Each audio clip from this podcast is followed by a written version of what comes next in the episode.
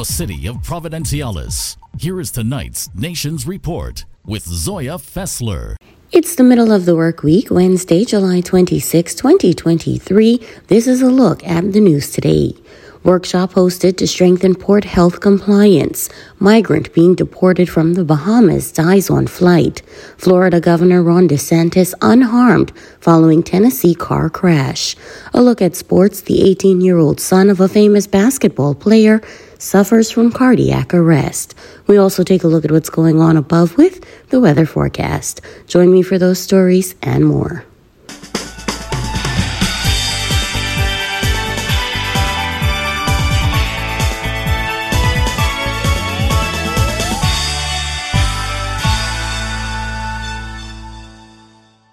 Welcome, listeners. Thanks again for tuning in to RTC 89.1 FM.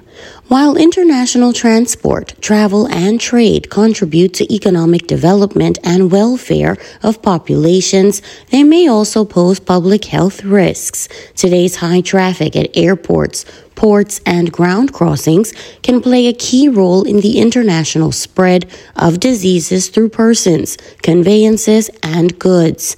To help minimize these risks and ensure the TCI's borders are fully protected, the Environmental Health Department organized a five day workshop to improve the knowledge and skills of officers. Trifa Hines, the Chief Environmental Officer for the Turks and Caicos Islands, explained that the primary objective of the workshop is to provide further education to its officers on how to detect malpractices and other deficiencies at the ports and ensure adherence to international health regulations in the wake of the COVID 19 pandemic. So, um, in 2020, um, COVID 19 um, hit, and in terms of the Turks and Caicos um, capacity, we had to strengthen um, our port health unit to meet compliance for IHR regulation. We're now taking the next step, which is training and building capacity within the department. Hines emphasized the country's vulnerability at the ports during the pandemic and stressed the need for implementing measures to fortify the port health unit and ensure compliance with health regulations. In response to this need, he said that the government initiated a program that introduced 12 temporary port health officers, noting that currently 11 of those positions have been filled marking progress in strengthening the port health workforce. Hines stated that the workshop was a collaborative effort between the Pan American Health Organization and the Ministry of Health and Human Services, and it was being lectured by technical advisor of PAHO, Colin Brown. This initiative is in a collaboration with the Pan American Health Organization along with the Ministry of Health and Human Services. Um, Mr. Brown, who is one of the port health specialists um, consultant for PAHO, uh, he will be the lecturer for this particular program. Um, this initiative would enable us not only to cover not only our international airports, but also cover marinas, seaports, um, and other way of entry to the Turks and Caicos Island. What we are focusing on is not only health declaration clearance, but there are other initiatives such as Marines, um, we're speaking about in terms of quality of control, regulations.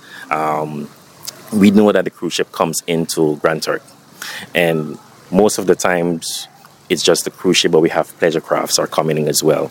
And so the Port Health Initiative will be able to give guidance in terms of clearance level, what is required. Um, ship sanitation requirements, um, if there is importation of, of a dead or exportation, those are all covered under the umbrella for the port health. The workshop consisted of 30 participants ranging from port health officers to vector control officers and environmental officers.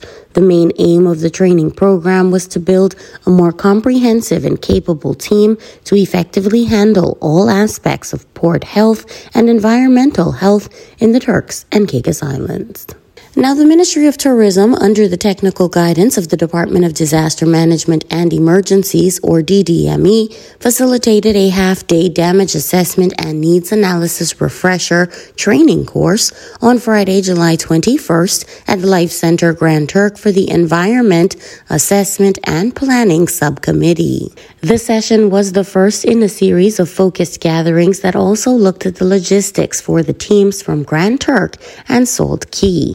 The devastation caused by natural disasters in the Turks and Caicos Islands in past years, including the most recent Hurricane Fiona in September of 2022, highlighted the critical need to accurately assess the damage caused by a hazard, as well as identify the need for immediate assistance in relief and reconstruction. The ministry will conduct other sessions throughout the islands, as this will be a regular activity for the environment assessment and planning team teams.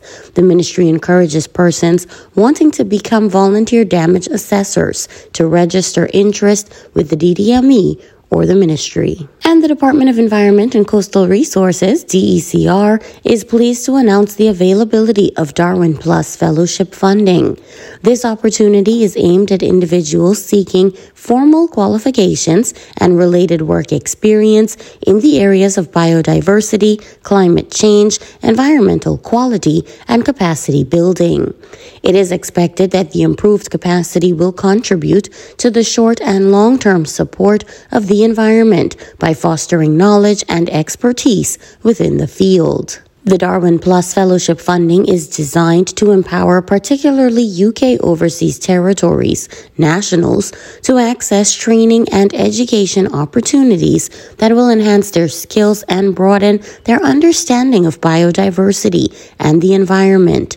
The fellowship encourages fellows to draw upon broader technical and scientific expertise, thereby facilitating the delivery of strategic outcomes for the natural environment in the UK overseas territories. Eligibility for the Darwin Plus Fellowship extends to UK overseas territories nationals currently engaged in environmental and climate change issues within their respective countries or those who have previously contributed to a Darwin Initiative or Darwin Plus project in a UK overseas territory. The application process is currently open and will close at 7 p.m. Eastern Time on Monday, the 2nd of October.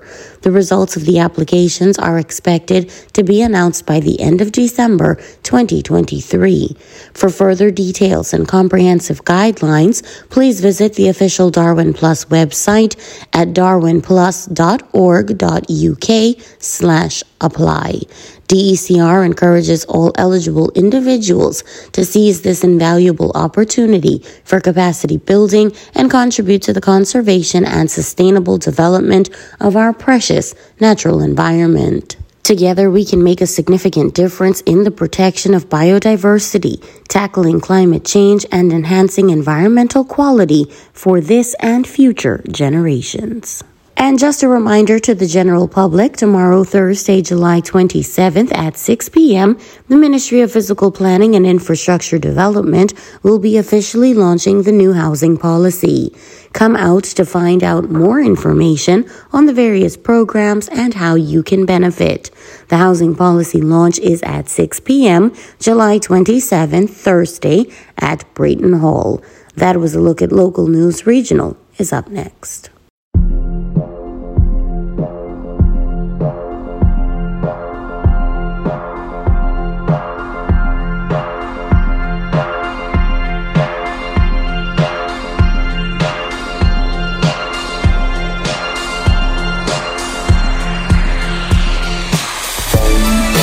The Eastern Caribbean Currency Union's Monetary Council has given its approval for the issuance of a commemorative $50 note to celebrate Grenada's 50th anniversary of independence. Grenada is set to mark its 50th anniversary on February 7, 2024. Last month, Grenada's Prime Minister Dickon Mitchell announced that as part of the nation's Golden Jubilee celebrations, the government had approached the Eastern Caribbean Central Bank requesting the printing of commemorative $50 notes.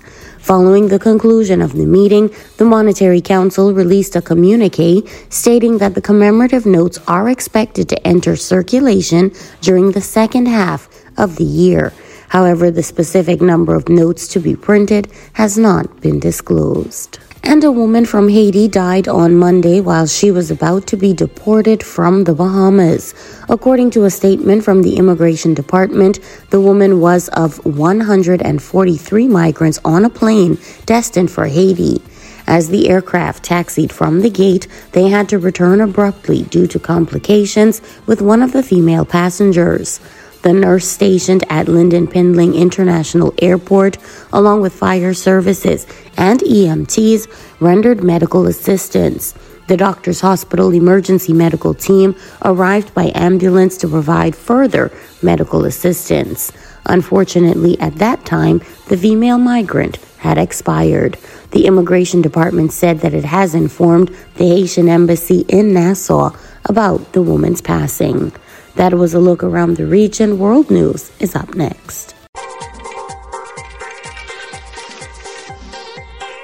Two buses collided at the entrance to a South African university on Tuesday, injuring at least 77 people, two of them with serious injuries.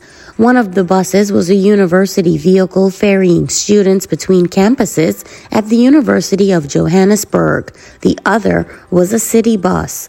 All 77 of the injured were sent for treatment at various medical facilities, and both drivers were among those taken to the hospital. In the aftermath, one of the buses lay on its side after crashing through a fence at an entrance to the university, while the other bus appeared to have smashed head on into a concrete bus stop after the collision. It is said the accident happened around 7 a.m. Johannesburg Metropolitan Police Department said a case of negligent driving would be opened by police considering the severity and seriousness of the crash. The cause of the crash was not yet known. And Florida Governor Ron DeSantis was uninjured following his involvement in a car crash in Tennessee on Tuesday morning.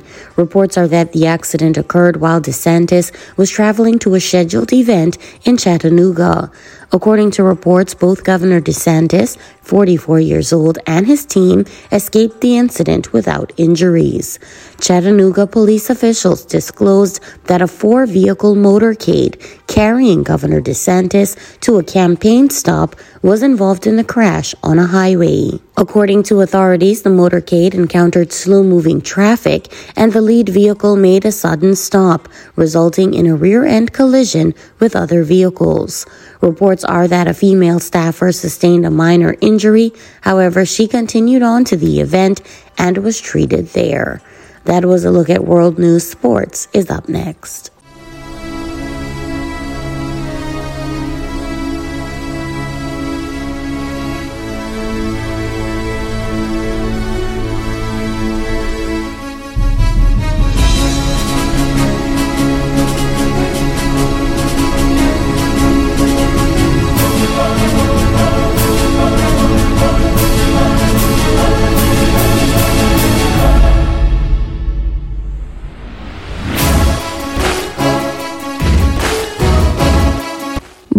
James, the son of basketball star LeBron James, suffered cardiac arrest during a practice on Monday and was taken to the hospital.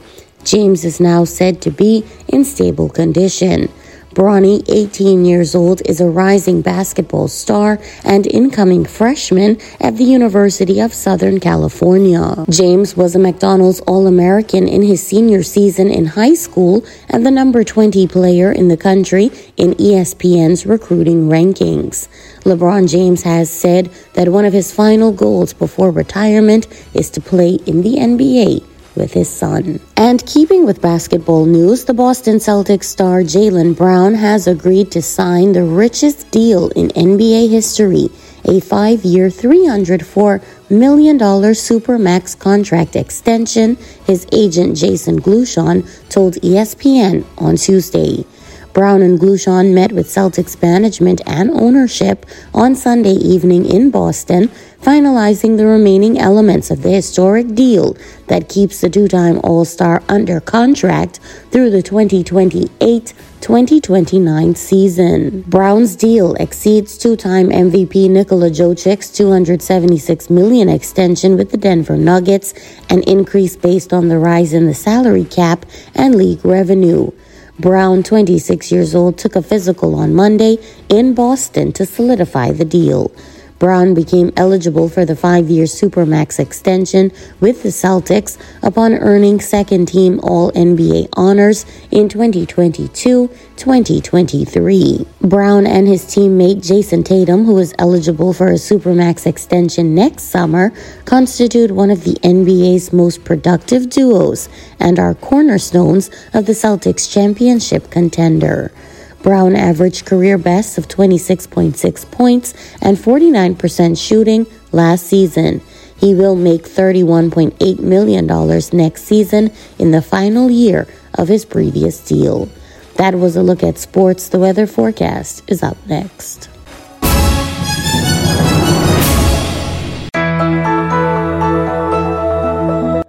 Well, there are no active storms to report at this moment.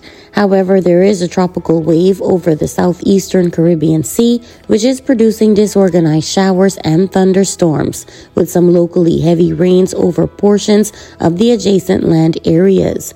Development of this system is not anticipated while it continues to move rapidly westward over the Caribbean during the next few days. In the southwestern Atlantic, a weak trough of low pressure is located a few hundred miles southwest of Bermuda. Significant development of this system appears unlikely while it moves west northwest towards the southeastern U.S. coast over the next several days. And in the eastern Atlantic, a tropical wave is located south of the Cabo Verde Islands. Some development of this system is possible later this week and into the weekend while it moves westward to west northwestward over the tropical Atlantic. Over to local weather conditions partly cloudy skies with sunshine. Scattered showers are expected. Highs of 92 degrees and lows of 83. Winds are coming from the east at 10 to 15 miles per hour, and humidity levels are at 81%. That was a look at the midweek weather forecast.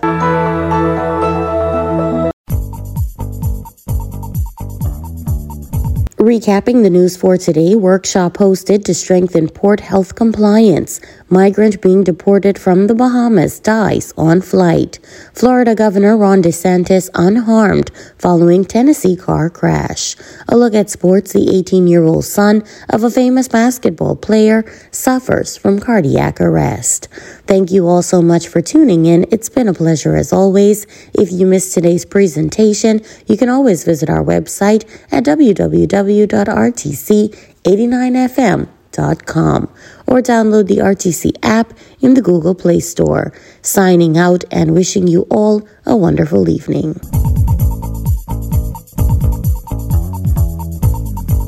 Join us again tomorrow evening at 6 p.m. for another edition of The Nation's Report.